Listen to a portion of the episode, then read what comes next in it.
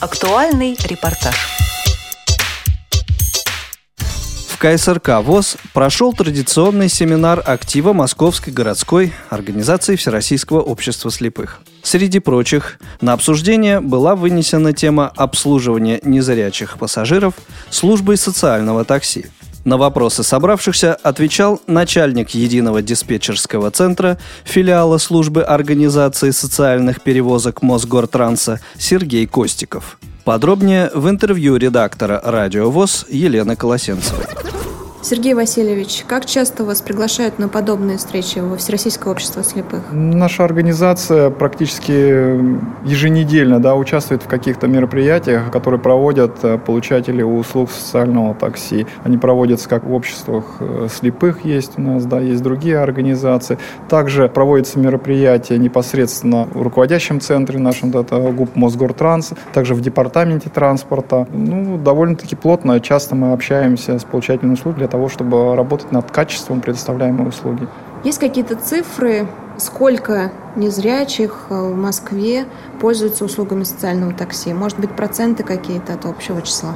Э, точных цифр я сейчас вам сказать не могу, но вы видите уже вот по присутствию, да, где-то процентов 25-30, э, наверное, от всего количества именно общества слепых представляют. Какие вопросы сегодня вам показались наиболее интересными и актуальными? Вопросы все актуальны, интересны. Почему? Потому что это жизнь людей, да. Люди сталкиваются с определенными проблемами, они хотят сделать и нашу работу, да, чище, э, правильнее, да, и в том числе, чтобы качество услуг, которые они получают, было на уровне, который бы удовлетворял их. Давайте по самым острым вопросам пройдемся. По стоимости сначала. Как я поняла, она не изменилась. Она не меняется уже очень давно давно, вот, и практически в настоящий момент вот сейчас идет э, разработка нового проекта, это сделать единое по Москве и Московской области 250 рублей в час. Но пока решение не принято, как будет принято решение, соответственно, уже будем работать по этому направлению. Когда можно будет воспользоваться социальной картой москвича в такси?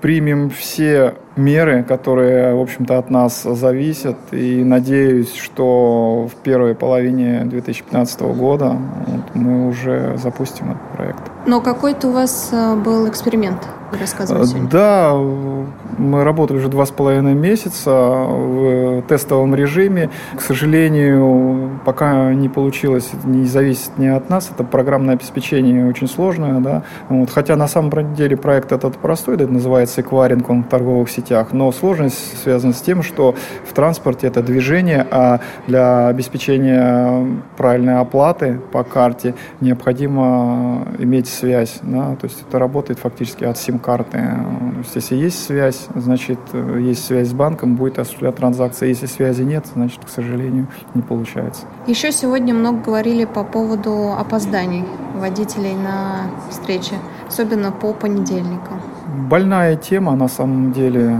Мы видим основным, так сказать, способом решения это увеличение количества транспортных средств. Да? Но опять же здесь, понимаете, мы работаем, мы бюджетная организация, но организации, которые с нами работают, э, субподрядные, это коммерческие организации, и они, у них есть такой момент, как э, самоокупаемость, да, и выводить большое количество транспорта мы не можем, если мы не можем обеспечить их работы. Вот с этим связано. Но те предстоящие мероприятия, о которых я говорил, надеюсь, они э, эту проблему оставят в прошлом.